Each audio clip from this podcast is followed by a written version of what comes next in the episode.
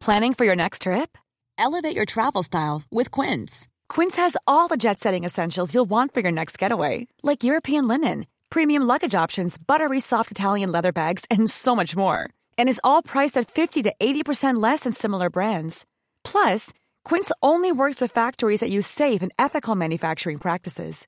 Pack your bags with high-quality essentials you'll be wearing for vacations to come with Quince. Go to quince.com slash pack for free shipping and 365-day returns. Life is full of what-ifs. Some awesome, like what if AI could fold your laundry? And some, well, less awesome, like what if you have unexpected medical costs? United Healthcare can help get you covered with Health Protector Guard fixed indemnity insurance plans they supplement your primary plan to help you manage out of pocket costs. No deductibles, no enrollment periods, and especially no more what ifs. Visit uh1.com to find the Health Protector Guard plan for you. Quality sleep is essential. That's why the Sleep Number Smart Bed is designed for your ever evolving sleep needs. Need a bed that's firmer or softer on either side? Helps you sleep at a comfortable temperature? Sleep Number smart beds let you individualize your comfort so you sleep better together. JD Power ranks Sleep Number number 1 in customer satisfaction with mattresses purchased in-store. And now, save 50% on the Sleep Number limited edition smart bed for a limited time. For JD Power 2023 award information, visit jdpower.com/awards. Only at a Sleep Number store or sleepnumber.com. You are listening to Missed Apex Podcast. We live F1.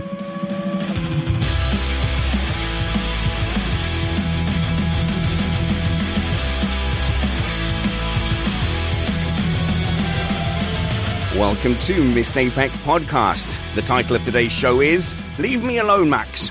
I know what I'm doing.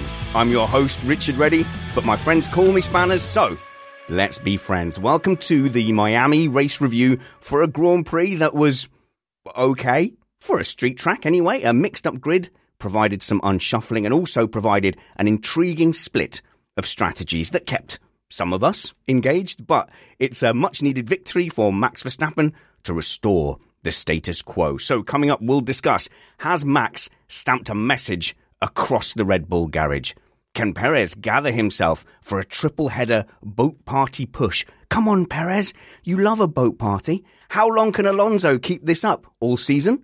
Beyond? And more on this glamorous and razzmatazz filled episode of Missed Apex Podcast. But first, let me remind you that we are an independent podcast produced in the podcasting shed with the kind permission of our better halves. We aim to bring you a race review before your Monday morning commute.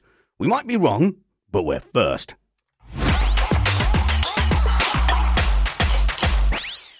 We're joined by the superstars of Missed Apex podcast. He's the co-host with the second most, a man who can press a combination of three buttons while blowing down a pipe. It's Matt Trumpets. How's it going, Matt? Uh, so that's what strategy is. I was beginning to wonder. So we've seen a little bit of a strategic element and we've got a kind of won and lost strategy corner, which we've not had for a while. Yeah, I mean, because they forgot to send out the red flag for the imaginary yeah. debris at turn seven. Yeah. We actually just got to see the strategy play out. And it turns out, like, I don't know, this might not be the most barn burner race I've ever seen, but it was certainly a lot more interesting than the last couple, if you ask me. There's some debris on the track, and there's Derek in race control, hovering and twitching over the red flag button like a like an addict waiting for his next hit. No, Derek, no, it's not the right time. Uh, let's introduce the rest of our star-studded panel. He's got the silky smooth voice of the Missed Apex iRacing Cup. He's also the voice of Missed Apex Karting and GT something something more recently. It's Chris Stevens. How's it going, Chris? Hey, Spanners, man, I have missed your dulcet tones while I've been off gallivanting on uh, various projects. It's been a while since I've been on the show, but I'm, yeah, happy to be back. You've abandoned us, but like the prodigal son, we are going to kill a fatted calf in your honor. and a man that drives pretend race cars while wrestling a cat. It's streamer and sim racer, Scott Stuffeyy Tuffey. Hey, Spanners. Hey, guys. Yes, I need what Pirelli put into their hard tyre compounds into my road car because I'd never need new tyres again. Ooh, thought you were going to go in a different direction there. Uh, but that is your panel Stuffeyy, Chris, and Matt Trumpets. And look, the, the race I thought for a, a street circuit actually made it possibly move up to the top of the, the non permanent circuits. I think this track has potential. The event has potential. But first of all, uh, Matt, you brought the American razzmatazz. And I put on Twitter, I thought that was good and fun and entertaining, thumbs up or something like that. And everyone went, boo, cringe, it was horrible. But I think it reflected your culture and I think it was earnest, if nothing else. Uh, well, yeah. I mean, come on. How long have we put up with your endless apologizing and understatement? It's time for a little bit of fun. And let's face it, Miami is its own special world. And the, yeah, what can I say? Americans, and we don't really care that much what you think. But yeah, and and especially for a country that had a 17 hour coronation over the weekend, we are on very dodgy ground when it when it comes to things like that. I enjoyed it, Chris. I think um, if Formula One is going to appeal to the Americans, you know, a little while ago when they did it at COTA with the announcers, it seemed a little bit off kilter. But now, as we become more Americanized as a sport, you know, why, why not? Why not make a big deal out of the drivers? Make them superstars. You've just got to tell the drivers that they're superstars so they don't awkwardly shuffle on in an apologetic manner. I don't know. I felt like it was a little understated, actually, and they didn't make it into a big enough of a deal like they did at COTA uh, a few years ago. So you want more? Chris Stevens says, America, go harder. And but from a racing point of view, uh, Stuffeyy, actually overall, uh, with your expectations kind of being limited for temporary circuits and from last year, oh, I think the track has got it's got potential. It's a bit more racetracky than I felt it was last year. Yeah, it. I wasn't too excited going into this weekend um, because I thought the race last year was a bit drab and the track itself doesn't really stand out. Especially, I, I hate tracks that got really long straights because as we've had the discussion about DRS overtakes a lot and how they kind of devalue certain overtakes. But yeah, no, it, especially after the qualifying, I was really excited. And while I still have my issues with this race, it was a massive improvement. And um, yeah, still think a couple of changes could be made to the actual circuit. Though hate that chicane still uh, under the bridge, but yeah, surprisingly well, actually, better I, than expected. Can I take issue with that? Because I know I'm the first one to to talk about chicanes and not liking them. But it's it feels like it's an opening chicane, and I quite feel I feel like they're sort of attacking that corner as one corner, and then really it's all about how much of that curb you can risk to to then plant it. So it doesn't feel like a um, like an Imola sector three kind of chicane. I, I actually quite enjoyed you know the challenge of seeing how much the drivers would chunk out of it. No, it's like watching a Hot Wheels car oh. go over like a bump in the carpet or something. It just, I don't know, it just doesn't seem very F1 to me. It's just slumped there. Do you remember the Singapore chicane that they had for a couple of years? That horrible one. It was just, I don't know, it just doesn't provide anything to it. Like the, the all important corner is the tight turn 16 onto the back straight. The little chicane before it is just a bit gimmicky and just been shoved there to slow the cars down. I get why it's there, but other than that, yeah, uh, it was much better race than expected. Well, I just wanted to get in and talk about the DRS a little bit because the uh, drivers were unanimous that they need to be consulted about the DRS. And as it turns out, the FIA do this by running simulations based on last year's number until they have enough of this year's races to pick DRS lengths. But it happens months before the race, and actually, more than a few people pointed out that the drivers actually kind of had been consulted but they had just forgotten about it because all they ever think about is the next race. And I thought that was just a minor and highly entertaining detail about it. And they couldn't adjust it because they put these timing loops into the asphalt and it's just too expensive and time consuming to move them once these determinations are made. Yeah, and all the drivers really complained about the fact that it had been shortened compared to last year. I mean, I know drivers love complaining about things, but bearing in mind it had happened in Baku and we had a bit of a snooze fest, they were worried about the show, but actually the DRS worked kind of perfectly this weekend and exactly the way it is intended to. It wasn't a free overtake and it was getting the cars in a position to, to overtake and doing a really good job, I think with the exception of Red Bull. I think Red Bull yeah, needed uh, an extra less. They needed another minus 500 meters Yeah. of DRS if we were really going to even things up. But otherwise, yeah, point Yeah. taken. Okay, so like Matt, you mentioned in your intro, we did actually have a little bit of strategy. So why don't we go and explore where the race was won and lost?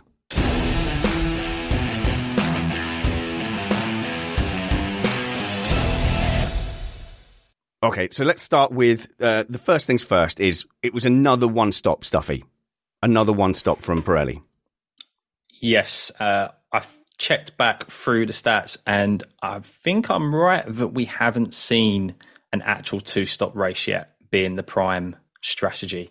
I know we've had some safety cars sprinkled in, which have ruined Right, strategy, yeah. i.e., Australia, but Bahrain was a one-stop, um, Saudi was a one-stop, Australia potentially could have been a one-stop as well. Had Pre-carnage, yeah. amount of Yeah. yeah. So this is the fifth race now. Azerbaijan was a one-stop and it's the second week in a row where we've had the hard tire pretty much be able to go from start to finish. And I don't know. I know Max ready, ready to li- lash out at me. to defend Pirelli. I they've either done two of one things, Pirelli. They're either being very conservative on the compounds they're selecting, or they have just been very conservative on the actual construction of the tire for this year. And it's just providing we need at least an opportunity of a two stop race being there. And at the moment it's being there isn't that two stop element.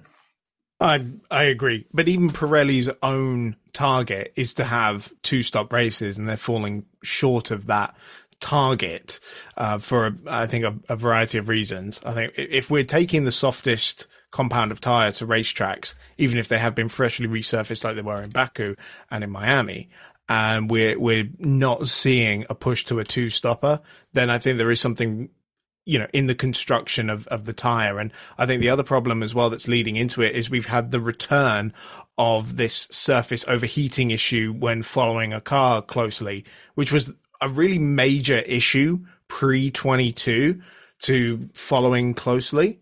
And in 22, they managed to solve that. Uh, and we, we had a lot, much more exciting racing and a lot better strategy, I think, for it because they had to push more in the races. But now that we've got that issue back again with uh, with whatever they've changed to the tires f- for this year, it's encouraging a less racing and b to just kind of sit back and and coast the rubber a little bit more. Yeah, the, the one thing that I just I just really annoyed me today was just seeing not Max out up front.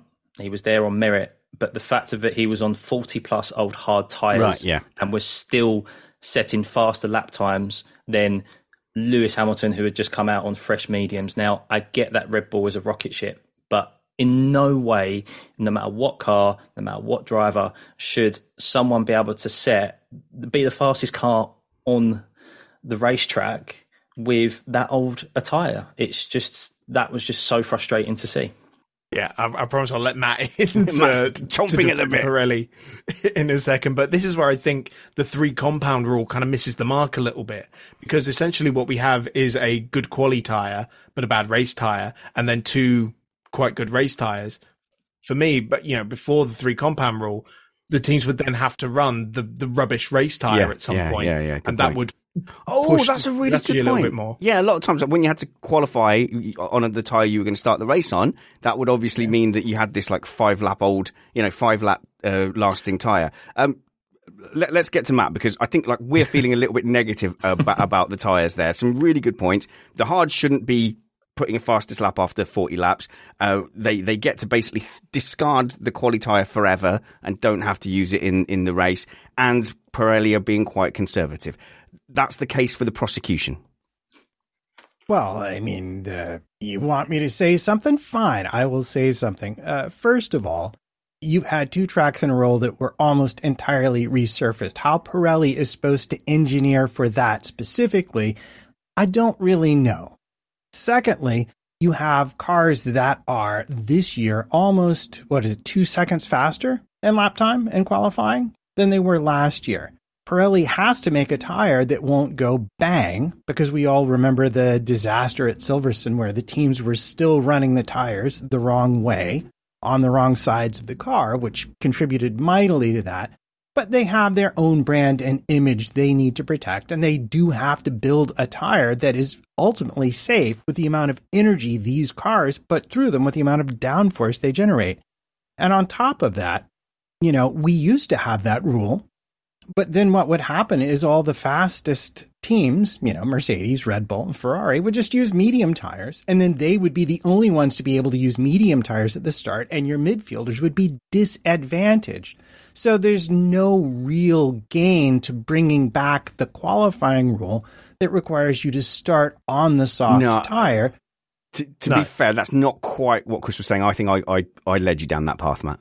Okay, fair well, enough yeah, I think Chris. What I, were you saying, Chris? And then I'll tell you why that is wrong. No, I mean just go back to having two compounds. A a yeah, yeah very yeah. quick tire that is good for quality, and then you also have to run in the race. Yeah. Um. Uh, I mean, yeah, but ha- that wouldn't have stopped a one-stop race today. Uh, possibly not. But why is that? Well, no, if the mediums were going twenty laps and, and then falling apart, then yeah, it would have done. Yeah, because then you would have to use... just put the hard on. Soft. Yeah, you wouldn't have had a hard yeah, tire. Okay. That's the point, Matt. No, I think that's that's Chris's point. Um, that might be one for for an off-season news show, uh, Matt. Well, well, no. What you're saying is you wanted um, Pirelli to only bring the C3 and the C4 yeah. tire to this race. The C4 tire, the soft tire, which McLaren ran at the beginning and lasted exactly four laps. yeah. Exactly. And then a medium tire that lasts 20 laps. So now yeah. we're talking three or four stoppers. But again, the other issue today, and, and, and I do want to point this out, uh, this was problematic, and we'll get into our strategy. So I'm just going to bring it up. The temperatures today were unusual compared to the rest of the week. And so some of also what we saw today was the teams being very conservative because they really didn't have a lot of long run data at these temperatures on these tires. And beyond that, I could talk for 20 minutes about how the tires are put together and why they Please don't work the way they did.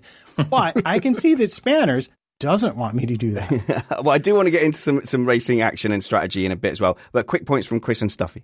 Well, yeah. So just on that, part of what also played into today's race as well was the huge washout that happened after qualifying. Absolutely chucked it down with rain.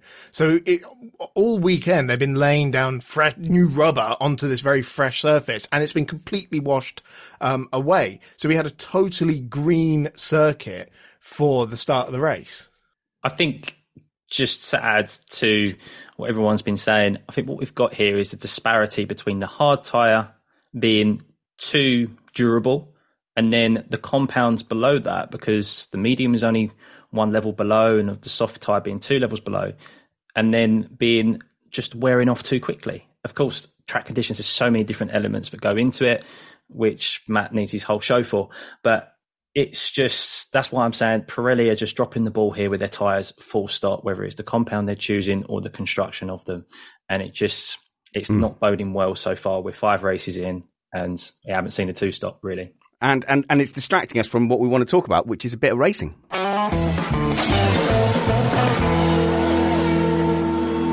Lots of tyre topics up there, which I'm sure we can actually get to in the week because I know Matt has a full hour. Okay, hands up, hands up. Who wants a full hour of Matt just breaking down tyre strategy and compounds or whatever else he was saying? Um, no, no, not you guys. I was hoping it would get downvoted. No, we can do that. We can definitely, definitely do that. Um, but for now, I want to get into the intrigue of the championship battle between Max Verstappen and Sergio Perez. Max Verstappen uh, made a, a mistake, which seemed to be a continuation of a, rare uh, dip in form in Q3, and then was unlucky and unable to set a lap, which gave uh, gave us a bit of a mixed up grid with uh, Lewis Hamilton down in 13th as well, Magnussen up in fourth, and um, and and the Alpines looking uncharacteristically high. So I think that was the first blessing for the Miami race, which is we had a mixed up grid to unshuffle. Maybe the secret will be some kind of random or reverse qualifying. I bet you F1 will be looking at that today and saying, hmm, I think that qualifying mixed up grid kind of saved the race and saved this from, from even more accusations of, of boring F1. Don't be surprised to see a change in the quali- qualifying format coming to a Grand Prix near you. But Max had a disadvantage Perez goes on to, to take a, a gizzit pole, an easy pole, um, but he never looked like the faster driver. Yet it's a hard track to overtake on. The prize for Sergio Perez today was that if he won this race, fastest lap or not, he would go into a two week break leading the World Drivers' Championship after five rounds. And that would have been no mean feat at all. But not to be, it looked like uh, Verstappen had the pace over Perez. And let's look into the reasons why. Okay, so when the, the tyre blankets came off, and we saw there was a handful of cars, Verstappen, Hamilton, Stroll, Tsunoda, uh, and a couple of others starting on hards. Did we pick that out as the best strategy. I guess we go to Matt for that. Uh, and look, we're straight back into tyres straight away, but this is more about strategy than the tyres themselves. Did you pick that out as a, a risk? Because I, I looked at that straight away and I thought, oh, it's it's um it always looks like a bit of a bums game when you, you qualify out of position and go, oh, we'll, we'll we'll do the alternate strategy. We'll do something cheeky and different. Well, I think it was a good strategy if you were a fast car that qualified very out of position I think it was a less good strategy if you were a fast car that didn't qualify that far out of position because the inherent problem with the hard tire going long is you either count on a safety car or a red flag to pull your uh, danglies out of the fire, or you're stuck with essentially an undercut against you by all the people that you're racing. And in the event that they're faster on the tire than you are, at uh, uh, you lose out at the beginning because people are on faster yeah. tires. You gain back near the first pit stop when their tires go off, but then they're on faster tires. You're on older tires. If you can't be as fast as them there, then that strategy simply doesn't work. And it worked very well for some people, Verstappen, Hamilton, and not so well for others. Yeah, so 100% they're gambling on a on a safety car, but what kind of exacerbated this strategy for me was the fact that they were running on a completely green circuit, like we alluded to earlier, because of the overnight rain. So they're starting on a if they're starting on a softer compound on a completely green track, it kind of opens it up more to a little bit extra wear, that graining that they were talking about in the build up to the race. Whereas if you started on the hard tire, which ended up being a very, very good uh, race tire and qu- quicker, actually, not long into the race than the mediums. So they were able to utilize that advantage, but then also reap the benefits of the the softer tire towards the end of the race when the track had rubbered in a little bit after 40 or so laps of, of running. So they almost got a sort of double benefit in there because they were also an awful lot fresher, like more than 20 laps, 25 laps or 26 uh, laps in Max's case against uh, Checo's tires. There's really no coming back from that actually. But, you know, if Red Bull were to then put Perez on the hard tire at the start of the race, then it's very likely he would have been kind of eaten up by the pack a, a bit, little bit, or it would have been quite a bit, quite a big really. risk. Stuffeyy. Yeah, the all the data. Christian Horner came onto the radio when asked by Sky Sports, and they said, "Would you have started Perez on the hard?" And they went, "No." It, all the data they had, all the simulations, the data from the weekend, all stated the medium tyre, medium to hard, was the optimum strategy. As Matt alluded to, if you're in a fast car like Max was, being on the hard tyre where you know you're probably not going to be too far off pace of the cars ahead on a softer compound tyre, once they pit earlier on, you've then got the clear air to do an overcut and quite easily he did that anyway. I mean, he absolutely cut through the field, but that was their intention.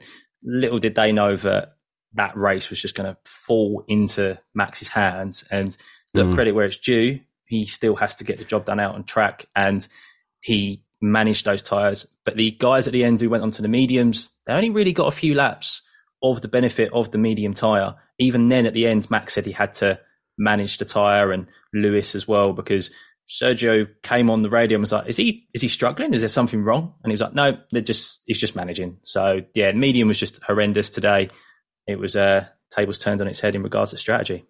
Uh, which brings us back to the temperature of the track. At the beginning, the medium didn't work as well because the temperatures were cooler and the cars had full fuel. So you had, and, and Perez alluded to this in his post race interview. I had graining. I didn't really get the pace out of the mediums that I wanted, which is also why a car like Verstappen, who's passing people that he's a second a lap faster than, could pass them on the hard tire without burning them up, without overheating them. It really, for him and for Hamilton, it put the game very much into their hands. As also people would pit out of their way as they continued. So he could really manage all the factors. The other thing that happened today, and we saw it with a number of midfield runners, I think a lot of people anticipated a safety car and were a bit short fueled. So there was a lot of lift and coasting going on that, that kind of robbed us of maybe a couple of interesting battles at the end of the race as well.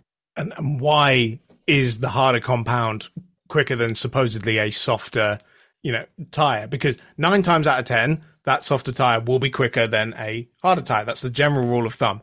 But that kind of 10% of the time, you're talking about like chemical reactions with how the tire interacts with the surface and it gets all incredibly complicated. So it is a God. rarity. Are you guys on a dare? Is this a dare to see how much tire talk you can get in? Oh, it's stuffy. Well, I, th- I think Spanners, yeah, overall, Max, though, had the best of Sergio this week. The first, after the first two practice sessions on Friday, I think if you offered Sergio a second place, he probably would have taken it. Yeah. Max had a couple of attempts in his pocket. Look, bit unfortunate with maybe a gust of winds. They was all cutting that curb um, on the entry to turn seven, the fast left hander. Yeah. And yeah, I think obviously he's going to be hurt that he still lost the race from his teammate starting in ninth position. But you could see he was a little bit of a chirpy chappy afterwards. He didn't seem like a man who was too down. He was like, ah, it's the rub of the green. Didn't go for me today. It's a long season. Mm. Look, I'm sure there's, I'm still sure there's going to be some reliability issues in that Red Bull at some point throughout the season. Max complained again today of issues with upshifts.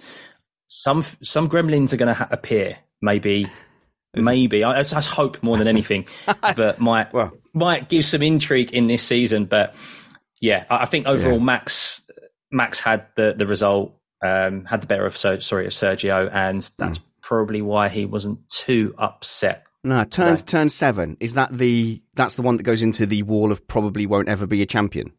That's, that, that's Charles Leclerc's corner, isn't it? Yeah. Oh, Charles Leclerc's corner. Yeah. Okay. Um, yeah. So like last week, where where Max kind of had a soft landing with the safety car because it's something to look at. Oh, he didn't have the pace, yeah, but that safety car, I, w- I would have been ahead.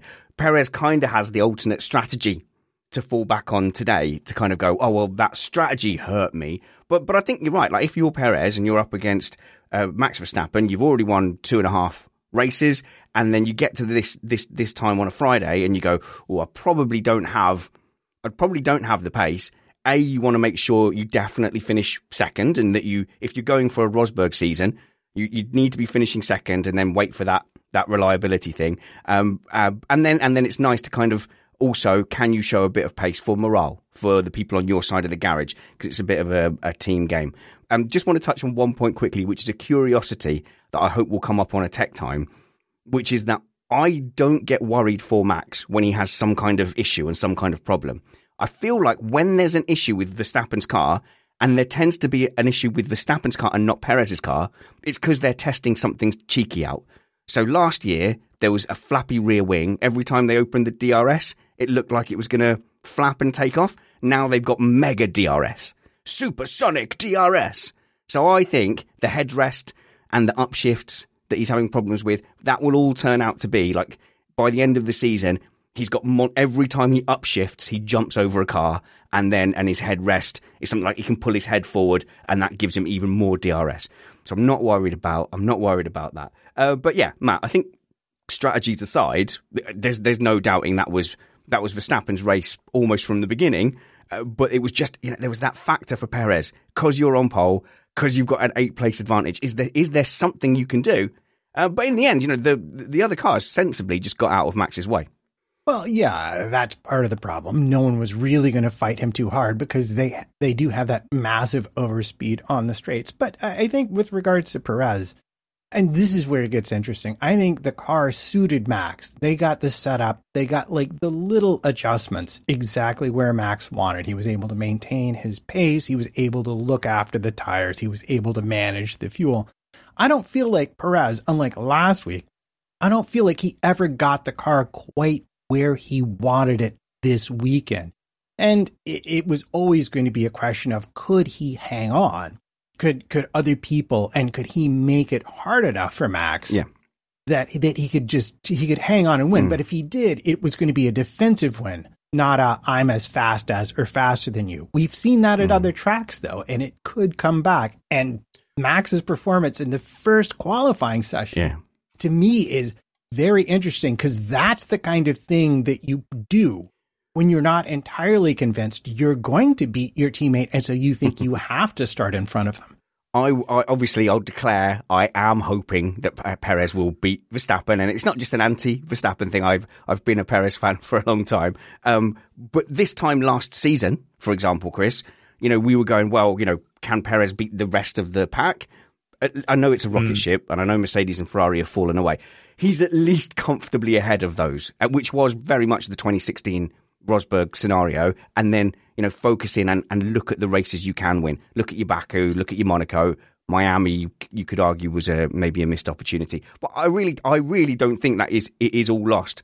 Uh, you know, for Perez, Verstappen obviously the favourite. No, and uh, he was very quick in Spain last year as well. Arguably, Oh, should yeah. have won that race were it not for the uh, Yeah, team orders yeah, maybe. uh, right at the end of the race. But for for me, where Max really made the difference today was a getting through the pack without losing time to to Perez. So P- Perez, obviously, yes, he was he was managing the tires in the early stages of the race, but by the time Max got up to second, he was only five seconds away Yeah. from Perez. Compare that to Saudi Arabia, for example, where he was well over a pit stop behind by the time he got up to a decent um, position. And then in the pit stop, when the strategies were overlapping, where after Perez had pitted and Max was uh, leading before his stop, Yeah.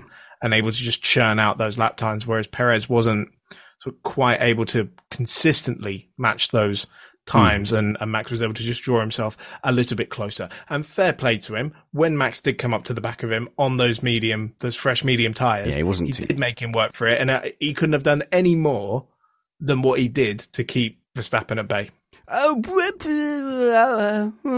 I think No, yeah, he- he, showed him the outside at the end of that long straight, and and then I think I think into turn one, Perez was really did wrap the steering to the right to just because because that's a corner where you go back out. To, you, it's a right hander, and then you go back out to the right for the next left hander. I think Perez was incredibly generous, not because you, you he's not obliged to go back out to the right. He could have hung Verstappen out to dry on the left hand side if he'd I wanted don't to. think I don't. He wasn't really ahead though. Max had already sort of got his car halfway ahead, Hmm. and at that point, Perez isn't dictating the line. And you know, you, talk, talking about the move at uh, the the hairpin at the end of the, the long straight, I fully expected Max to just be able to sort of come underneath him and get ahead of him before they even got to the the line. So I think Perez did a great job.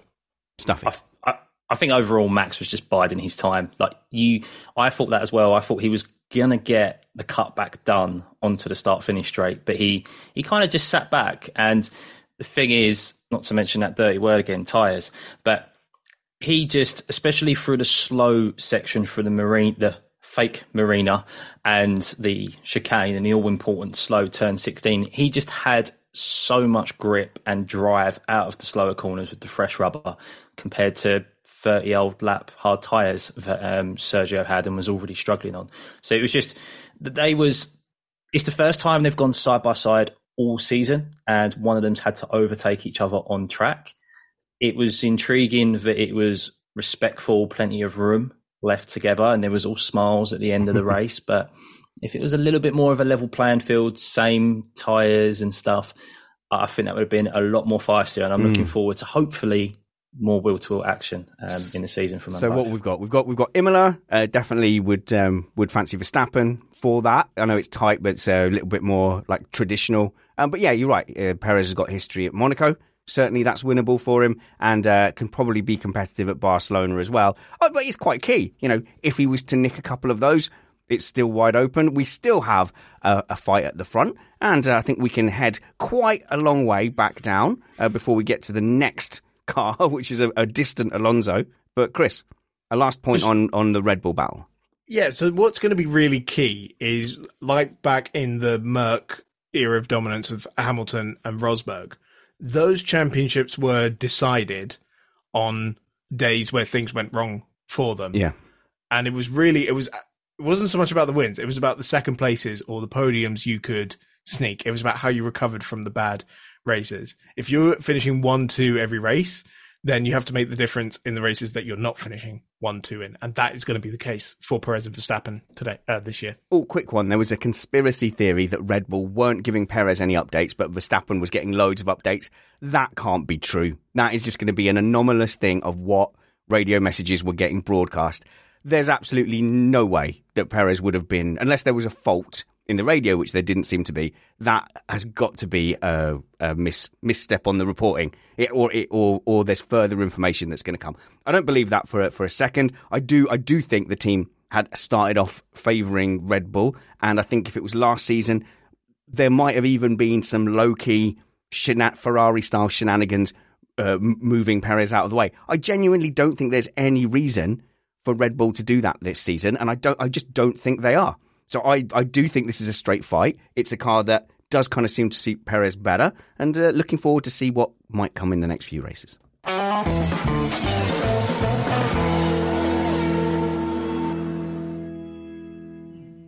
Bad news for anyone who predicted the imminent and early demise of Aston Martin as the season developed. Um, but we are still very much in the, the first phase of the season. Traditionally, Barcelona uh, was the place where updates come, but everyone is talking about Imola this season. But I am I am surprised and and pleased for Aston Martin and Alonso that they are hanging on this long to being kind of solidly the second fastest. Well, I'm going to say car because it's just the one car, isn't it? At the moment, the caveat I will put to all of that is that you know my predictions were obviously season long.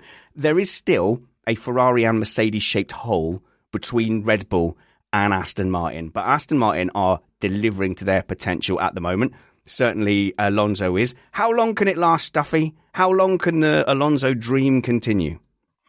As long as he wants. Age doesn't. Age is just a number to him, isn't he? Who would have thought that we would see a Formula One driver competitive in their forties? We saw we saw Schumacher come back for kind of like a uh, last hurrah season at Mercedes, or was it two seasons in his forties? But might, was, might even have been three. But yeah, and it was appropriate. Was it, it was like here's what a really, really top driver can do, almost, almost out of his era.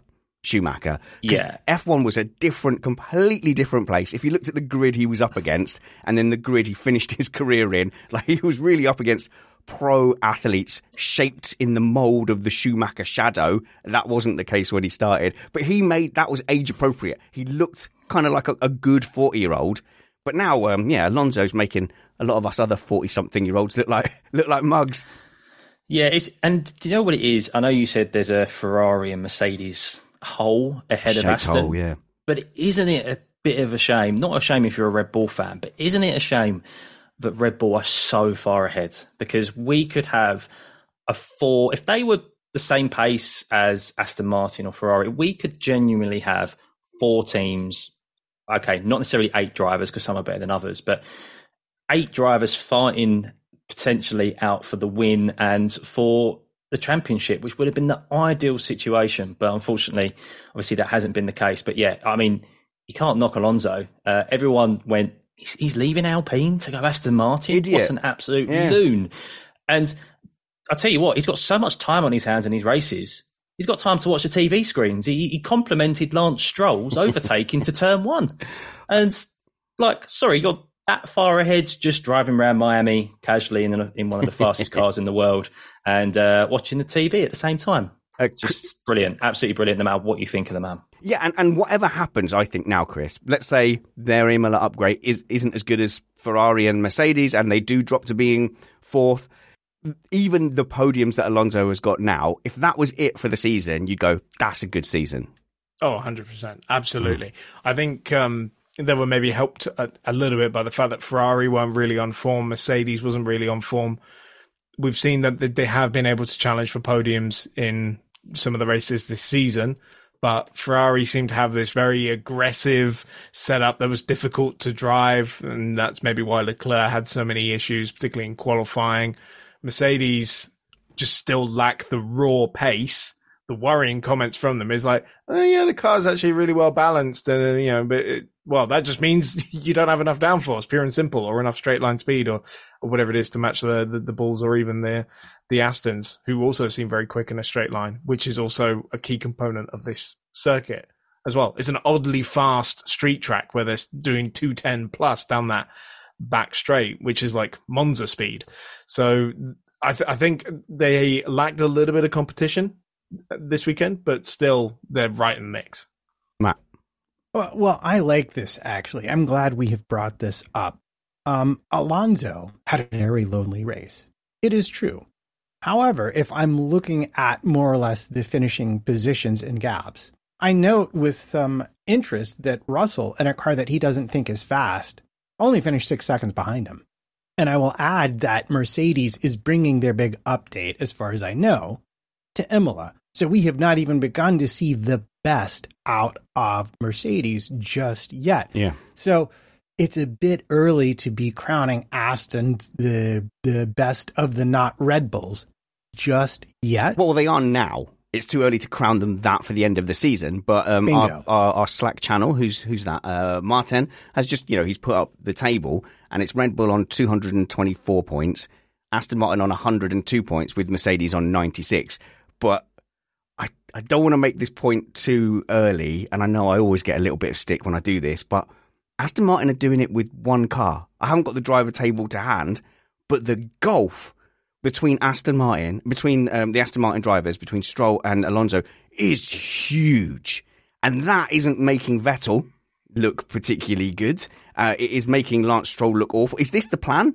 Is this the, the succession plan at Aston Martin that you make Lance Stroll look very, very ordinary when he was looking great against a four time world champion last season? Um, I, I, hope that for for his sake that there's a, a way back into it. But at the moment, it's looking like it's it's the wrong decision to have Lance Stroll in that second car, Matt. Uh, 75-27 in case you're interested. Yeah, and so in what people are saying at the moment is the second best car, and I'm sure, like I would put my mortgage on the fact that Lance Stroll is getting equal treatment Aston Martin, unless there's like a, a, below ground, below deck engine room conspiracy against Lance Stroll, I'd imagine he's getting a fair shake of the stick. So to me, that's that's something we've really got to look out for. We predicted that Alonso was going to come in and and wipe the floor with um, with Stroll, but it's it almost feels like Stroll's taken a step backwards the last couple of races, when actually it's because he's up against one of the the greats of the sport. I he's doing better against Alonso than I would, Matt. Well, he's not doing as good as other people have done against him in the very recent past yeah, in different yeah, teams. Yeah. Ocon, but, Button, yeah. Hamilton. Well, you mean the guy that got spanked by Gasly this weekend? Oh, oh, oh funny. Oh, oh, you mean Gasly finished an entire place ahead of him? Ooh, yes, uh, okay, right. Okay, okay, okay. We can uh, we can slate Ocon later, Chris. Don't worry. But the point I want to make about this particular weekend uh, being bad for Stroll is I believe Aston made a soft tire bet that went against Lance that that that Fernando was able to pull off, and that they didn't make a second run, and the run they made was just a bit too early for the track evolution for Lance to have uh, time to move on, which is why he started so far back. And although he made forward progress and had some racy race moments, it wasn't really the track um, that was going to help him. And and I think he still just struggles uh, with the game of race car management a lot more than Alonso does, although he's much better at it now than he was four or five seasons ago. Okay, some some good mitigating factors there, Stuffeyy. But you know, I just okay. Well, if it's still like this halfway through the season, you know that that's you know the the season gives and it takes away with luck and stuff like that. I don't think it's going to change necessarily. I, I, I can't see Stroll closing that gap. No, I agree. I, I think there's a an element of pressure that he's struggling to deal with, which is quite concerning this early on in the season. Um, the first couple of races were kind of pressures all off him. He was obviously injured. No one expected him to oh, yeah, make that's Bahrain, a that's a fact. and he did really well. And I think anyone who's played any sort of sport at any level, when you go in, you say you play some of your best sport when you're just have no expectations. And I think now there's expectations that he's back to be fully fitness. He's now up to speed, should be up to speed with the car, and there's the pressure there of being compared to Alonso all the time. And look, Alonso's chirpiness and his happiness and nice comments about Lance, and that's been mentioned on the pod before, yeah. is quite um, a telltale sign that Alonso is very comfortable of the position he's in in that team of being the fastest driver. And the last couple of results have, yeah, uh, kind of shown mm. that he should at minimum be taking that car to a points finish. Very similar to how everyone always used to say the same of Max Verstappen's teammates, Gasly and Albon, that the minimum is that they have to score points. And yeah. when they was finishing outside the points, it's not good enough. But of course, uh, not everyone has uh, their dads pretty much buy an F1 team for it. If you thought the only way to get a more defined jawline with natural looking results was through surgery, think again. Juvederm Volux XC is a non surgical injectable gel filler that improves moderate to severe loss of jawline definition and can help you achieve natural looking results with little downtime. Even better, this improved definition lasts up to one year with optimal treatment. No maintenance required. Improve jawline definition for a smooth, sculpted look with Juvederm Volux XC. For important safety information and to find a licensed specialist, visit juvederm.com. That's J U V E D E R M.com. Not for people with severe allergic reactions, allergies to lidocaine, or the proteins used in Juvederm. Common side effects include injection site redness, swelling, pain, tenderness, firmness, lumps, bumps, bruising, discoloration, or itching. There's a risk of unintentional injection into a blood vessel, which can cause vision abnormalities, blindness, stroke, temporary scabs, or scarring. Talk to a licensed specialist specialist to find out if it's right for you. Even when we're on a budget, we still deserve nice things. Quince is a place to scoop up stunning high end goods for 50 to 80% less than similar brands. They have buttery soft cashmere sweaters starting at $50, luxurious Italian leather bags, and so much more. Plus, Quince only works with factories that use safe, ethical, and responsible manufacturing. Get the high-end goods you'll love without the high price tag with Quince. Go to quince.com/style for free shipping and 365 day returns. Quality sleep is essential. That's why the Sleep Number Smart Bed is designed for your ever evolving sleep needs. Need a bed that's firmer or softer on either side? Helps you sleep at a comfortable temperature? Sleep Number Smart Beds let you individualize your comfort so you sleep better together. JD Power ranks Sleep Number number 1 in customer satisfaction with mattresses purchased in-store. And now, save 50% on the Sleep Number limited edition Smart Bed for a limited time. For JD Power 2023 award information, visit jdpower.com/awards. Only at a Sleep Number store or sleepnumber.com. If they can keep this up even a little bit, if they they keep up a good upgrade package in in Imola. Have they got an upgrade in in Imola? Is there, is there, are there some nods? Have they talked about it? I think so. I think so. So if they can at least be good enough, uh, and who says they, they wouldn't be able to? Um, at least be good enough to to keep up with whatever Mercedes are bringing and Ferrari are bringing. I've sort of given up on anyone catching Red Bull, despite Christian Horner talking about, oh, we've got that wind tunnel thing. That's going to come back and bite us. They're gone. Um, but I think we can genuinely look forward to an exciting five car battle for that next tier down. And I don't think I don't think that's anything to, to feel too sad about. It's the second year of a regulation change. Let the regulations settle, Matt, and then just as things are starting to clo- uh, close up, let's drastically change everything. Get rid of the hybrid en- engines, do sustainable fuels, uh, and then I'd make it three wheeled cars, and then one team will dominate again. Uh, yeah, Reliant Robins. There we go. Yeah, we're not technically getting rid of the hybrids because we're keeping the KERS, but we are ditching the MGU-H just because I can't just not say that correctly. Fair enough. Uh, let's um, let's jump down the grid again.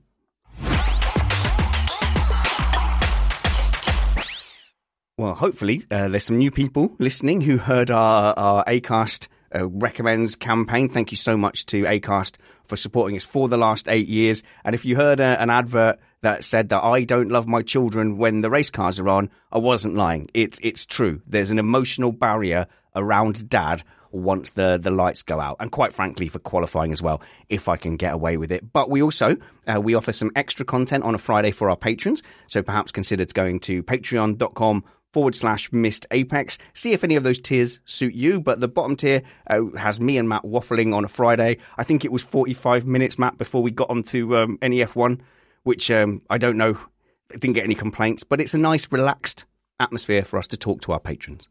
Yeah, it's a casual chat with uh, about all sorts of stuff, not just F1, but somehow it always winds up there. And can I also recommend to our lovely listeners and viewers that uh, if you're listening on the audio version, for example, that you check out the YouTube as well and yeah. go and give that a subscription and a thumbs up to all the videos. Leave a comment as well while you're at it. And do be sure to follow us on social media at Missed Apex F1 on both Twitter and TikTok. Spo- spoiler, Chris does our PR.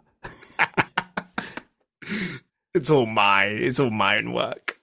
My favorite comments are always about how different we manage to look than our voices sound. Come and check us out on the YouTube or support us on patreon.com forward slash missed apex.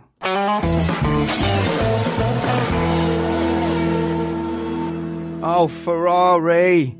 Oh, Ferrari, Ferrari, they're Ferrariist today. And um, I do, I feel bad for Ferrari fans to, to, a, to a point.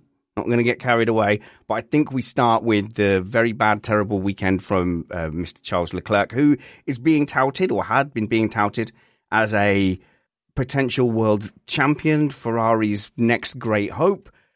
But his stock was driven into the ground today, as I think it's something we've talked about here on the show, especially when he first started at Ferrari, is that no one seems to crash in Friday practice more than he does. He seems to find a wall very often, Matt, on a Friday and push things right to the limit. And this weekend, he did his typical Friday one, which has kind of generally gone under the radar, then did the same thing to cost himself in, in qualifying. And I, I think everyone now is starting to get a little bit kind of concerned of, well, that's not quite, that's not quite right. If by concerned you mean annoyed that yet another qualifying didn't come to fruition because a certain person in a Ferrari drove their car into a wall, yeah. Then yes, I would absolutely agree with you. And I'm going to point out that only Ferrari and Red Bull actually ran new soft tires in that qualifying. Everybody else was on old soft tires, scrubbed. And so that was, I mean, I guess from the racing point of view, that's great because we got a mixed up grid. But from a qualifying point of view, it's like, well, come on, man. All those midfielders who put it all on the line to get there didn't really get their chance at glory, now did they? Oh, yeah. Chris. I mean, the bigger concern for me is that he struggled so much to get through the field. I mean, how long did it take him to pass Kevin Magnussen? And how many times I loved I I loved this, by the way. At no point did Kevin Magnussen accept that that Ferrari no. was going to stay ahead of him and he just came straight back at him. But gee darn, it's awkward when your customer is passing the works team, let alone when it's for the lower echelons of the points. This is a man, and I've said it before, is who's given up on this season already. The only thing he has got to fight for is a pole position. Um, he, we know he's a he's a driver who drives on the limit and over it, and he just he just goes beyond that. He needs to bring it back just one percent, half a percent, and he'll be such a better driver and a more consistent driver. And I just think he's just lost interest in any of the races. The only thing he's got to play for now is over a single lap. Hmm.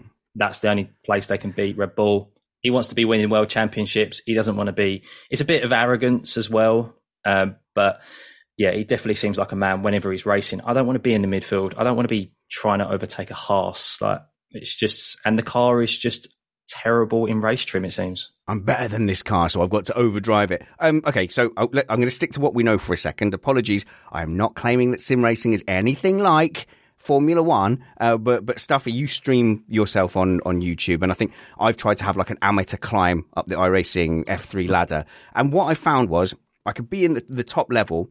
I wouldn't have the ultimate pace, but but more than that, as a, as an older driver, I always felt like I was driving at 98 or 90. Let's be realistic, about 90, because I was scared of going off and wasting my time. Because as a dad, my race time is more precious, and I can only like do two races you know, every now and then. Um, whereas a lot of the younger guys that are on there, they they're doing hundred races and they are constantly going, well, win or bin. I'll either win this or I'm in the wall. So no matter how consistent I was, out of the ten other people around me, six of them might bin it off and three would win, and then they're happy. because they're kind of going for that that moment of glory, that huge endorphin hit, and it feels like Leclerc feels like he can stomach those mistakes and go, oh, "I'm so stupid, I'm so sorry." But for him, the moment of glory of nailing that pole is worth driving at 110 percent over the limit, taking risks. Exactly that, because they haven't got a car to compete in the races, and they're barely able to get podiums at the moment. It seems like over a race distance, the Aston Martin is just an all round better car pace, top speed, cornering, tyres. And the Ferrari just starts off well, gets in a decent enough position for qualifying, and then just falls back. I mean, Carlos Sainz, he's is he, he's the other Ferrari driver, believe it or not, but no one even mentions him. You forget he's even on track because he just. Oh my god! I think. Oh, well, I just I really like Carlos Sainz. He's consistent. He hasn't got the pace of Charles Leclerc. I think that's kind of evident to say and fair to say. But at the moment, he's the one that Ferrari are kind of relying upon to not.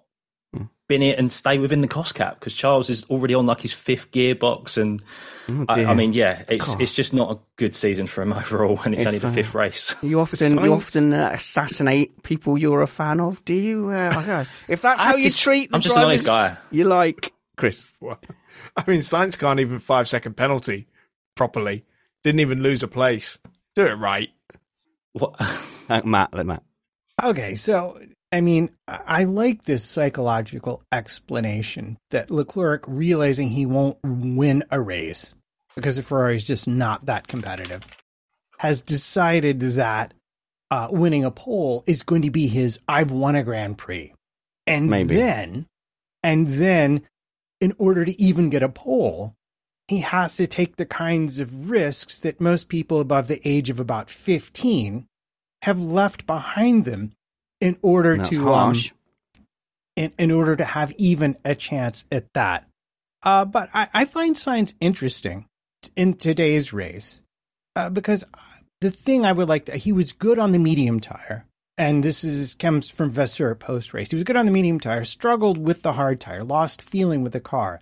And Russell, in fact, passed him. But he also had a five second penalty. I would have been really curious to see if he had maybe worked a little bit harder to make Russell pass him if he'd not had that five second penalty. That said, if we're talking about Aston, it's to be clear, an Alonso in an Aston is faster than the Ferraris, not Aston in general.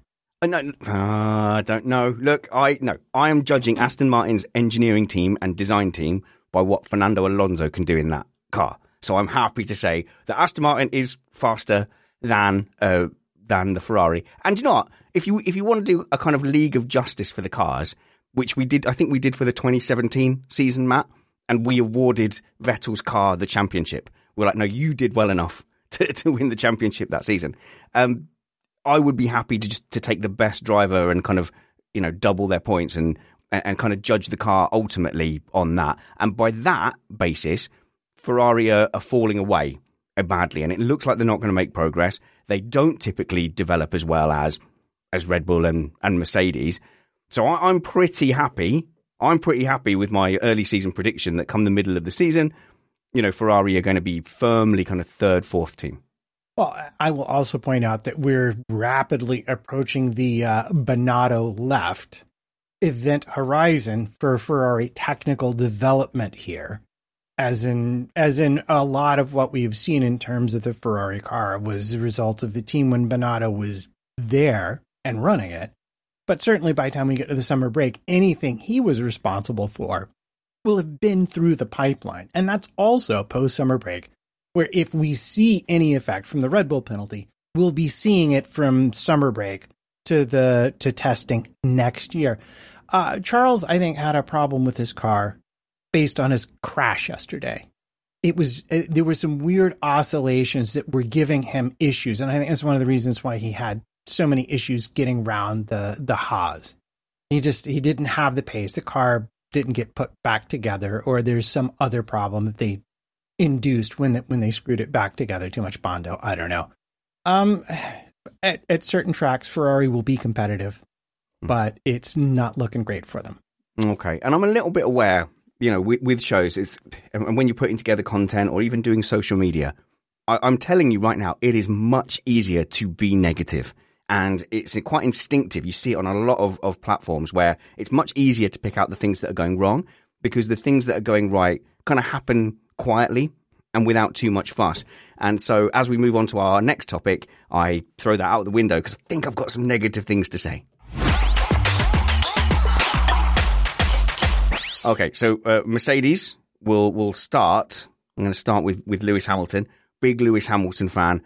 Disappointed today because Lewis Hamilton did some very Lewis Hamilton things over the weekend, and I I do think he he manifests issues and problems when things are going wrong.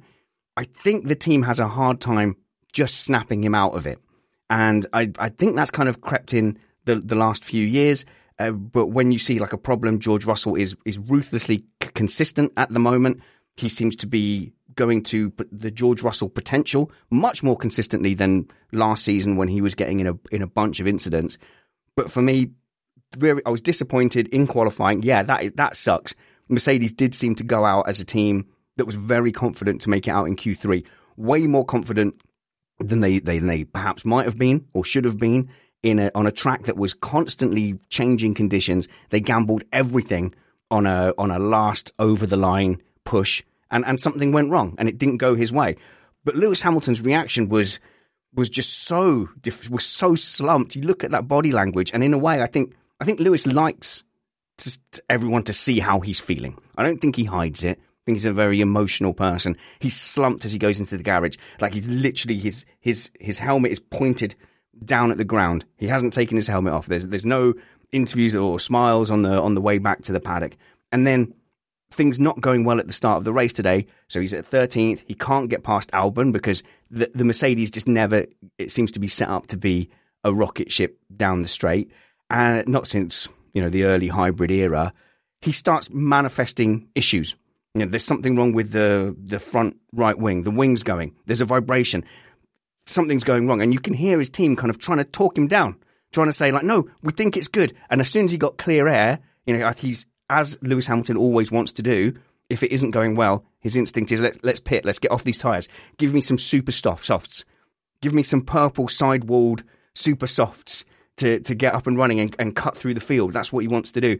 And his team has to say to him, no, we've got clean air. Let's, let's see what your pace is like in clean air. And then when he got in the mediums, that car was good you know, the pace was good, and he he kind of made up most of the deficit from the bad qualifying, which was to nearly get up to to his teammate George Russell, who had a who had a better qualifying. So, look, Stuffeyy, I think I think you're a you're Hamilton friendly. You've got Hamilton. Is that a Norris or Hamilton helmet in the background? Uh, is a Hamilton oh, helmet Hamilton. indeed. There we go. So, so you you're a Hamilton fan broadly? Yeah, yeah, yeah. I am. Yeah. So, you, do you share my disappointment? I do. I think Lewis was a typical racing driver this weekend. Looking, I think he normally owns up to his own mistakes, but this year, uh, sorry, this year, this this weekend, qualifying, he has no one else to blame but himself. He's the one who made the mistake into turn one and turn two, putting him out of shape, and then pretty much giving him no opportunity to put in a good lap. There was nothing to do with him being put out late, as he suggested to the team.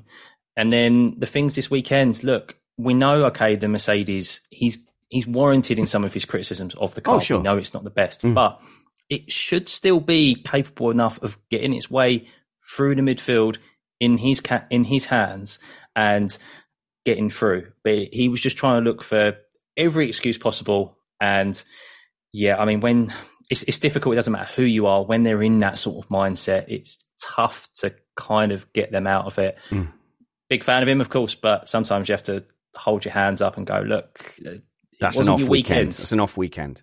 Well, that's yeah. fair. That's fair, isn't it? Look, Hamilton's got an off weekend. Not the end of the world. A lot of drivers do, but this was certainly one.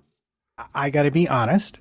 I was kind of with you until I got to every excuse possible. And despite your fantastic head of hair, I'm going to have to firmly disagree. And this is why it, it, it's psychological performance here.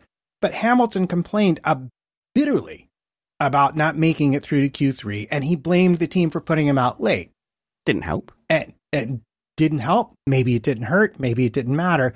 But what that tells me was Hamilton was put out later than he wanted to go. And we've, you've had the, if you've ever had an argument with someone who has more information than you, you know how this goes. You're like, I don't know. I feel kind of hinky about it. Other person, I have way more information. We should do what I say. I still feel hinky. No, no, no. Trust us, trust us. Then you go and do the thing, and the thing doesn't work. And what are you going to say? Well, you're going to say, Told you. "Ah, Yeah. I kind of told you so. You're wrong. But he didn't not get a lap done in time. He made the mistake. He, he it doesn't matter. He still has to get his head down. Okay, you've got issues. I get it. He may have held on to that quarrel with his team uh, for a lot longer than other people would be able to. But Yeah. he still went too deep into turn one, made a mistake into two, turn two, and he's there was no way for him to really recover that. So yes, you can say, look, your team put you out later than you wanted to, but you know what?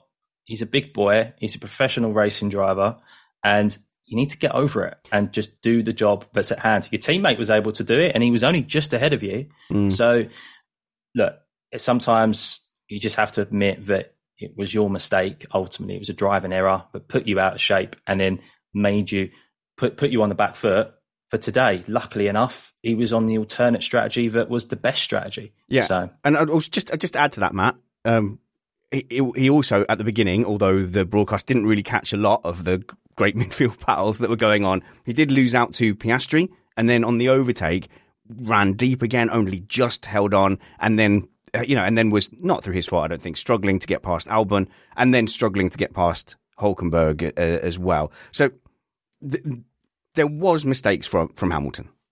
It doesn't have to be a perfect weekend to be a good weekend. Uh, and the point that I would make, because I have a different data point about today, has nothing to do with qualifying.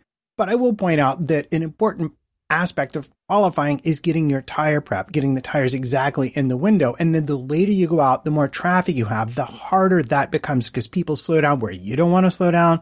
People go faster where you don't want to go faster. So that may have been some of what he's alluding to, but there was a message um, uh, from Bono to him on, on the radio. Just a little message that I think explains a lot of his unhappiness. He's like, um, just want you to know, Lewis, that all the cars that started on the softs have already pitted, and that was lap four. I think Lewis made a real serious argument To, to pit. start on the Oh, soft nice. tire today because he wanted to make up places That's immediately. And I think Yeah. the engineers basically told him, ah, we don't really care what you think. You're starting on the hard tire. And I think a lot of the, oh, wait, am I using this word right? Stroppiness. Yeah, he had a right. He had, he had the ump. He had the Yay! ump. I got one right. He had the got one right. it is down to the fact that I believe there was this uh, uh, uh, uh, disagreement uh, uh, uh, of opinion about what tire to start on, and the engineers won that. And he naturally, even though he went along with them, was pretty unhappy because it wasn't giving him the feeling he wanted Oh, see, start hang on. race. We, we, we've discussed this before. When when we think that when Hamilton feels like they went the wrong way, that he then almost doesn't want the solution to work because that would Yes. kind of make him wrong in the argument. And we've seen that played out on the radio. We're only guessing. We only have very limited insight into that. Chris, Just to inject some positivity into No. this segment. no, Yeah, sorry, sorry, sorry. there is uh, i mean it was a great recovery in the end as soon as them medium tires went on he was sort of flying and that classic lewis flair was starting to, It to come back. up again Yeah, it looked good. i think it's sixth place from from where he was and particularly in the early stages of the race was really really strong and for george russell as well it's just it's been just like another fantastic weekend for him where he seems to be getting the most out of the car and he's fighting with the ferraris he's beating the ferraris he's sort of clinging on to the back of the Aston just about. And I think th- that bodes well for later in the season, hopefully. Yeah, and it's just the nature of the hard tire. It's not going to be great for about the first eight or 10 laps compared to the medium tire. But once the hard tire comes in, it stays good for such a very, very, very long time. We saw this in Saudi Arabia. And he was on the best strategy Yeah. for him. It wasn't the best strategy for every car in the race, but it was definitely the best strategy for him. Well, hang on. Uh, if we can, we can have a little look, can't we? We can look at the the drivers that started on hards. So Stroll gained six places. Obviously, this is skewed though because all the drivers I'm going to talk about uh, qualified poorly, out of position, and that's what made them go onto the the hard tire in the first place. But Stroll gained six places, Tsunoda six places, Hamilton seven. He'd have probably taken that at the start of the race. Uh, Verstappen eight, and then Hulkenberg, uh, Ocon, and Joe uh, lost a couple of places. Chris. See, I don't think Tsunoda, Hulk, even Joe, they're not really out of position. No, they're but- sort of in the mix. Tsunoda absolutely was. Yeah. No, God, f- please.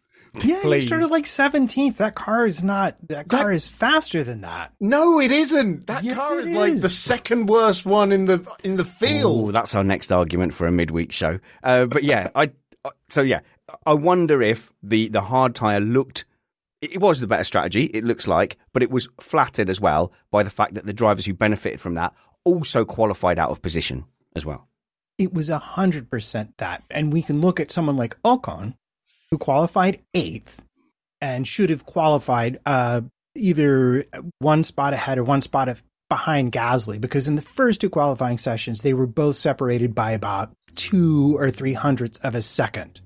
But because they were only out on the scrub tire, Gasly ran a faster lap and they were, what, three, three spots apart, four spots apart. And you can see he lost out at the beginning, eventually ran onto pace, and, and wound up losing a position. So it was kind of a null strategy. Whereas if he'd started on the medium tire, he I, I reckon he might have been able to get up to seventh because he had he did have really good pace and he's got I think slightly better tire management because he's I'll just say it maybe he's more talented but mostly he's more experienced and familiar with the car. Stuffeyy. Matt, if you aren't invited to Esteban Ocon's next birthday party, I mean, wow, biggest biggest cheerleader. That's that's all I needed to say. It's just No, that's fine. I I, I don't deny that he's he's a good driver, but wow, that's e- every single. It's just brilliant. Every single podcast is just Well, and number that one, is why- number one, de- number one defense, And Love that it. is why on Missed Apex podcast, I always ask everyone who are their favourite drivers. And when they say I don't have one, like Chris does, I go, You're a, a dirty, dirty liar. Why are you turning my shed into a shed of lies? But but broadly, the panel are more than happy to say, I support Ocon, I support Perez. And therefore, we can take that in, in context. Chris. The question, Matthew, is would those drivers have made the same gains running the same strategy as everyone else and trying to use their raw pace? Because then suddenly that that hard tire strategy is incredibly justified. Which is why I said it depends on the driver. For Hamilton, yes. For Max, absolutely. For Ocon, Uh, no, not so much. He wasn't that far out of place. So there was no benefit to medium tire runners pitting out of his way and then him driving into that gap. And that's where we saw the advantage with Verstappen. That's where we saw the advantage with Hamilton because they not only were faster and able to make overtakes, but they had a lot of traffic cleared out of the way by the earlier pit stops of the cars ahead that were quick initially but couldn't manage the tires and had to pit sooner. Okay, question. Last question for for Mercedes here. Okay, so I think we mentioned last week, you know, when when Hamilton's firing, he seems to his peak is higher than Russell's peak. But look at this low that he's having today. Russell's not really having those lows, and he looked great, and he was overtaking. He had he had a bonfire under his butt. My question for you, Chris, first. This let's say that Mercedes are suddenly title contenders this season. Who are you backing? Who do you think wins out of Russell and Hamilton? Given that that seems to be the pattern that's playing out. I got to go for George because even Russell? at the mo- even if you know theoretically Lewis's peak is higher, I don't. I haven't seen this peak all season long. Well, you uh, over no no hang on over Russell. I mean, like if you look at the pace last weekend at Baku, he very clearly had a very clear pace advantage over Russell. I mean, it was he was all right. I mean, I wouldn't I wouldn't call it like it was know, comprehensive. It form. was comprehensive in terms of the teammate battle. Uh, Stuffeyy. Who would you pick to out those two? No, I agree. This fact, your number, look, your numbers. Right, let's go back. Right, it's now a Baku review. I disagree to oh, disagree. Spanners, I was in I was in Portimao. You wasn't weren't paying attention you weren't to even the watching it. Right. Okay. In that case, I'm definitely right. Stuffeyy, who you backing? I, I still back Lewis because he's got seven world titles at the end of the day. George is still trying to obviously bring the car forward. They're still both trying to bring the car forward. But what we're seeing at the moment is that sport isn't always about how well you perform; it's how bad your bad days are. And Yeah, at the moment, yeah, yeah. George's bad days are a lot better than Lewis's, but Lewis has been at the top of F1 for the last decade in regards to like the, the machinery he's had and the team and fighting for championships and stuff. And this is kind of new for him. It's a long time for him to kind of experience, or any driver to experience this. Um, and George has obviously come from a lower team up to a higher team, and it's different, different kind of perspectives and outlooks on things. So, yeah. Uh, this one is easy, guys. Lewis having the worst of seasons is still ahead 56 40 in points. So, yeah, I don't know. Hamilton. Okay, let's quickly go down the field a little bit. McLaren having an absolute nightmare. Uh, McLaren opt for the softs. That doesn't work. And once again, it does seem to be McLaren's tactics. And I, I've brought this up a couple of times this season. They are, they seem desperate to do the Jensen Button intermediate weather coin flips. And they are, they're just looking for that. What can we do completely differently? And, and if it happens to pay off, we look like geniuses. And Chris, they're doing it in tech. They're doing it. Seem to be doing it in strategy. And uh, and and once again, it's not worked. It's so bizarre how they seem to be right up there one weekend, and then Mm. you know this weekend they seem like one of the slowest cars out there. And starting on the soft tires was definitely a little bit of a hail mary, uh, but I don't think they were helped by the fact that De Vries just completely wiped into Norris at the start of the race, and I think. wait, wait a minute. um, Are we sa- are we saying that was? Are we saying that without argument that was De Vries's fault? That's Yes. that's not how things work here. Now we I don't normally care. it's just a fact. we normally play a game called Whose Fault Is It? Um, but for this show, uh, my daughter Vivi has has made a, an alternate bumper for the segment where we assign blame. You're wrong.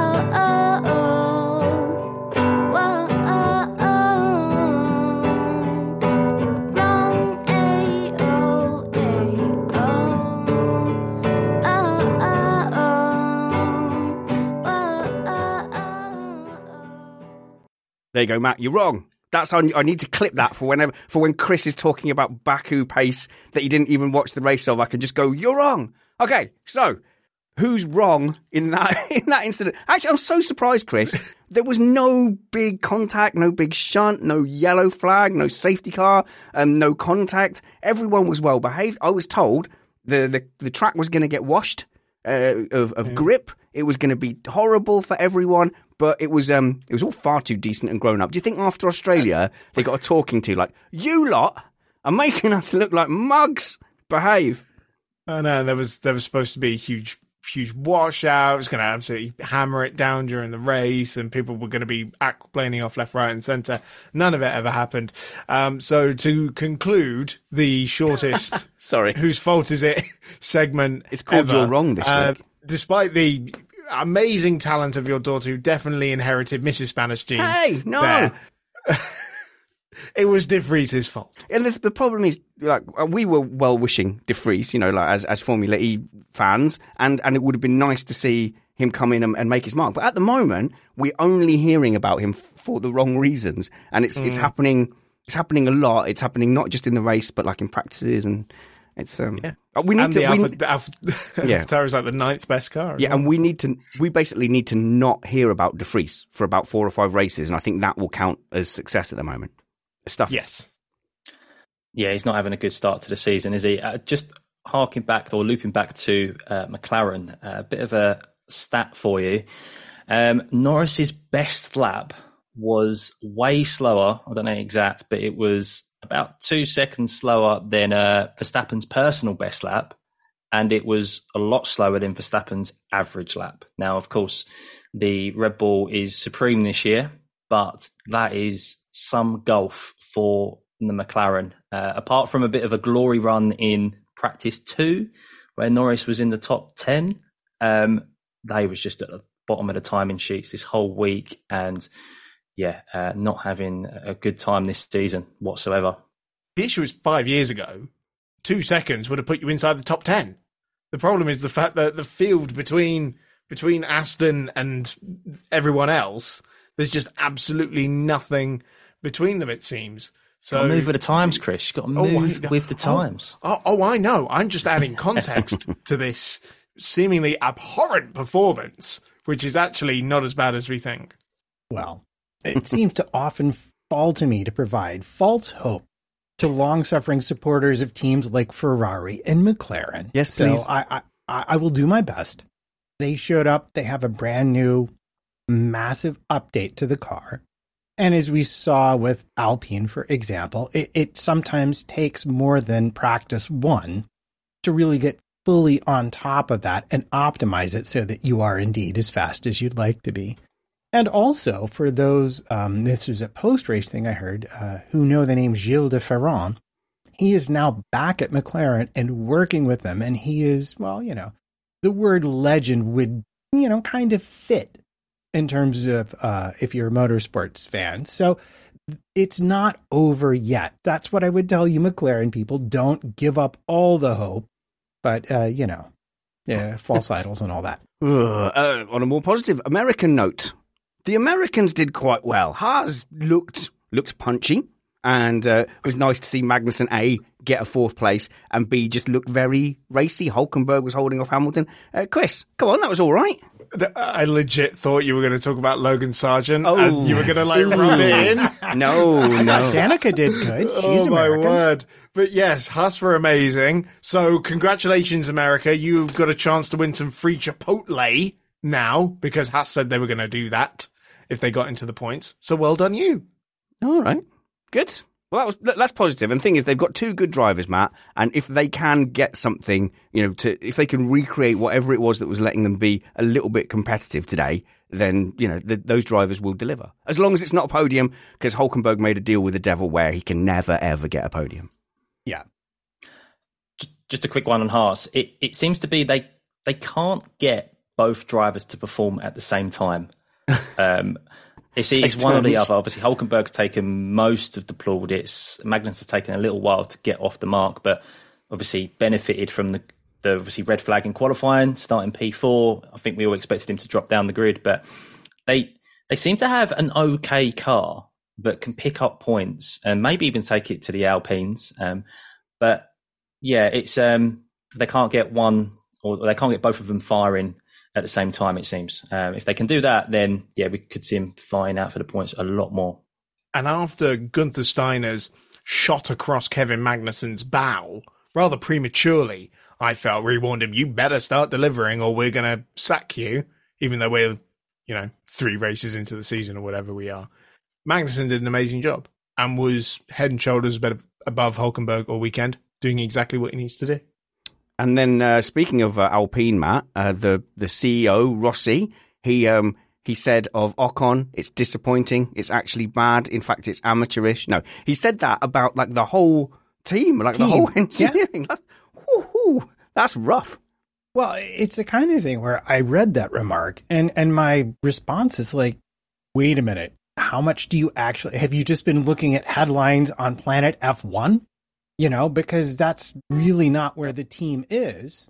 If you if you if you dig beneath the surface, but then again, um, just at the end of the race, I heard apparently there's a fair amount of alleged talk in the paddock. See, Oh, yeah. used the A word properly there Thank you. that some previously planned changes are simply being uh, the way is being greased for them. Let's say that. So uh, there may be some big changes coming at Alpine. Staff, Yeah, I would assume so. not drivers. No, no, drivers are in under contract. It would be uh, management or technical staff. I would assume. Okay, well then, let's see what happens there at, uh, at Ren- uh, Alpine. Beg your pardon. As we move on to the podium.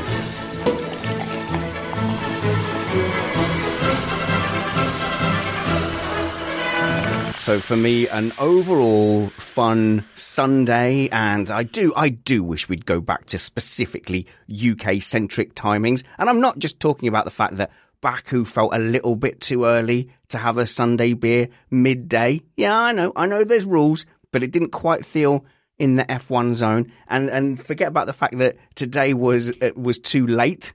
So I felt like if I had a, a beer with the race, I would have fallen asleep during this race review. I'm not talking about that. I'm talking specifically about starting races on a half hour. No. Races start on an o'clock. Something o'clock at least, not a half past. That's weird and that needs to end. There was one year of it being at 10 past, and that was, in my opinion, the worst year of Formula One, only specifically for that reason. But Missed Apex podcast gives out some awards at the end of the show. So we start off positive, then we end a bit negative. So, positively, we do the Thing of the Weekend award.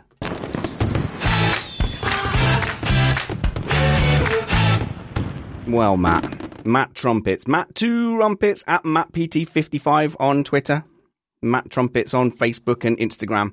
Can't believe that segment's still called Thing of the Weekend. Eight years and we've never come up with a with a better name for it. Uh, we are lazy at heart. It is true. Mm, okay, and in your lazy opinion, what, the thing is, I, it was meant to be like the driver of the weekend, but because we've been calling it thing of the weekend, that is extended to uh, an emotion, a feeling, a swimming pool, or a living mattress on a floppy swamp planet. Signs, hair. I mean, you just could be name it. anything. Could be anything. Who Yeah, is it for you be. this weekend? Whatever clever person plotted out Lewis Hamilton's strategy.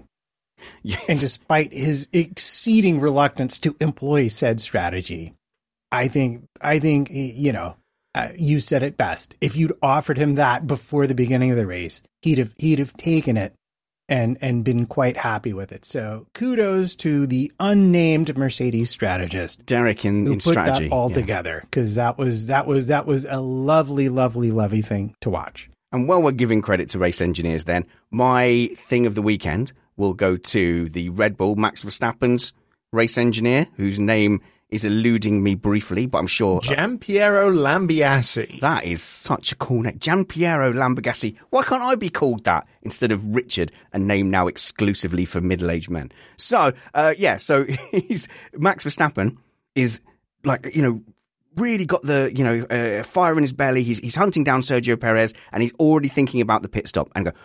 Make sure we analyze the characteristics of the medium tire so that we know how much wing to put in. I, just couldn't believe how much of his engineer. He, he didn't just go like, you know, I'm I'm all over it. I've got it. He literally said, "I that's my job. I'm going to do that. You just concentrate on driving." I just went, "Ooh." I, they, I'm sure they have a brilliant relationship, but that was like a full slapdown. That was the equivalent of Kimi Raikkonen doing his "Leave me alone, I know what I'm doing," except from an engineer. So I'm going to give that to uh, to Gian Piero. Yes. Really, is it? Lambiaz. Oh, that's just- Lambiasi. I think that that's it's too good a name. Uh, Stuffeyy, where can we follow you? Where can we find your sim racing stuff? Uh, over on YouTube, um, double F E double Y. It's don't ask Don't- me. It's we're, we're gonna we're gonna put a link in the show notes. All my the- last name, that's look right. in the show notes in your app or on YouTube, and you'll get you can just one click away from all of Stuffeyy's stuff. Uh, who who got the thing of the weekend for you? Yuki Tsunoda, and I've been a harsh critic of his over the last couple of years, and I think he thoroughly warrants it um, because he did just finish outside the points, but he's consistently outperforming his teammate. And now some people will say that's not difficult, but ultimately there's a lot of pressure on him this year. I think it's his last opportunity. He's the leader of the team, and he scored some Cool. points. I think that's his third 11th place finish, but he's done it in kind of style. And this weekend, okay, on the alternate strategy, but was it six places, seven places? I think, uh, I think he deserves it. I'm gonna have to do the angry short guy thing again with the Tsunoda's height stuff. So LL Cool J, who I love, was doing all the things. He go, yeah, Alonso, two-time world champion, up and coming future star, such and such a thing. And then for Tsunoda, he basically said he might be really tiny, but he's still he's still okay. He's still kind of valid as a person, despite being really tiny. And that's the first thing I mentioned. Can everyone just stop doing that? Can you just get over the fact that is, that's a legitimate, normal human being? Yet all anyone talks about is that physical characteristic. Stop it, Chris. what's your thing of the weekend? Well, my thing of the weekend uh, made me laugh a lot for all the wrong reasons.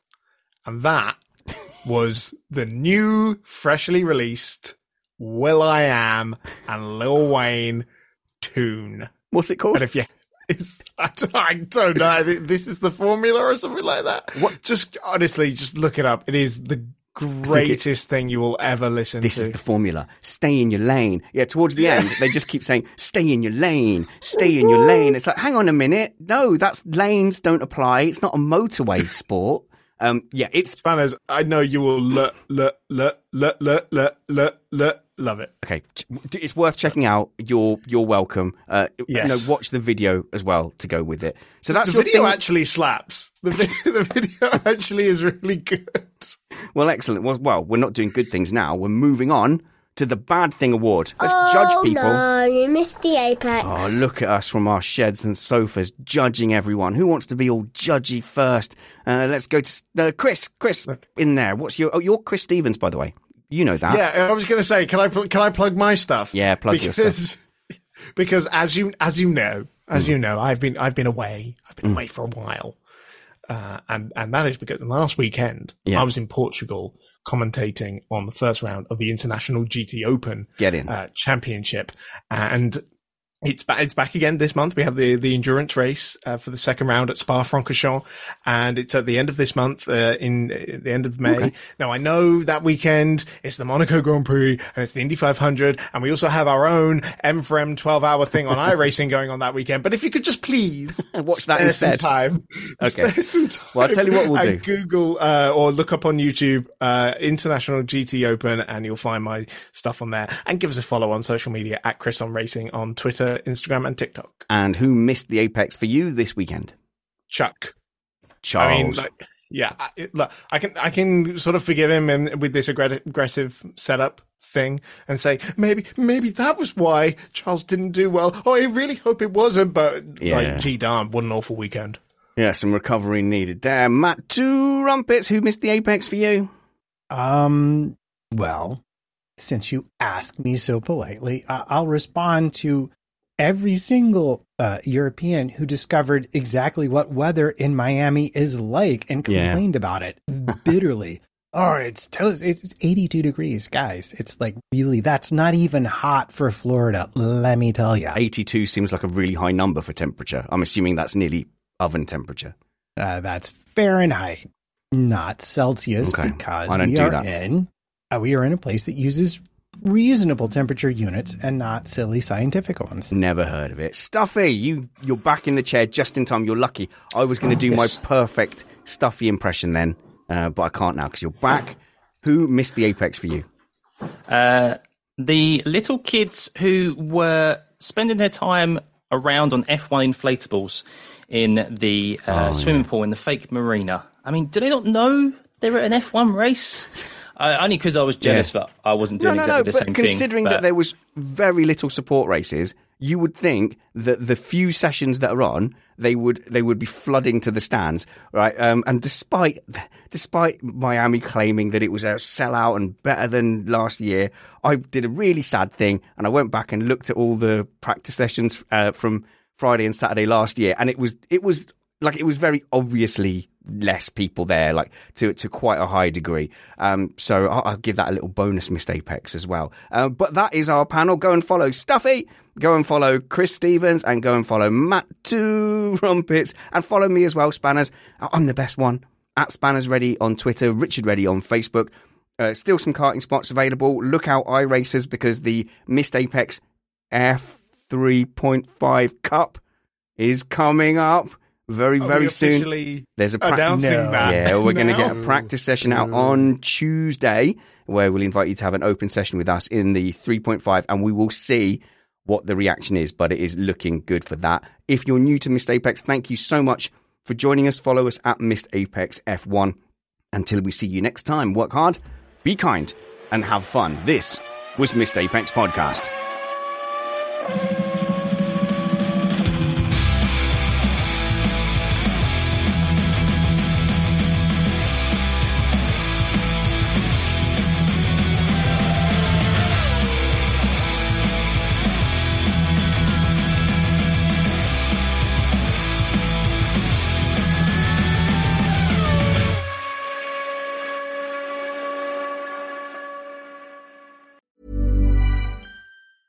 Hey, it's Danny Pellegrino from Everything Iconic. Ready to upgrade your style game without blowing your budget? Check out Quince. They've got all the good stuff, shirts and polos, activewear and fine leather goods, all at 50 to 80% less than other high-end brands. And the best part? They're all about safe, ethical and responsible manufacturing. Get that luxury vibe without the luxury price tag. Hit up quince.com slash upgrade for free shipping and 365 day returns on your next order. That's quince.com slash upgrade. Planning for your next trip? Elevate your travel style with Quince. Quince has all the jet setting essentials you'll want for your next getaway, like European linen, premium luggage options, buttery soft Italian leather bags, and so much more. And is all priced at 50 to 80% less than similar brands. Plus, Quince only works with factories that use safe and ethical manufacturing practices. Pack your bags with high-quality essentials you'll be wearing for vacations to come with Quince. Go to quince.com/pack for free shipping and 365-day returns.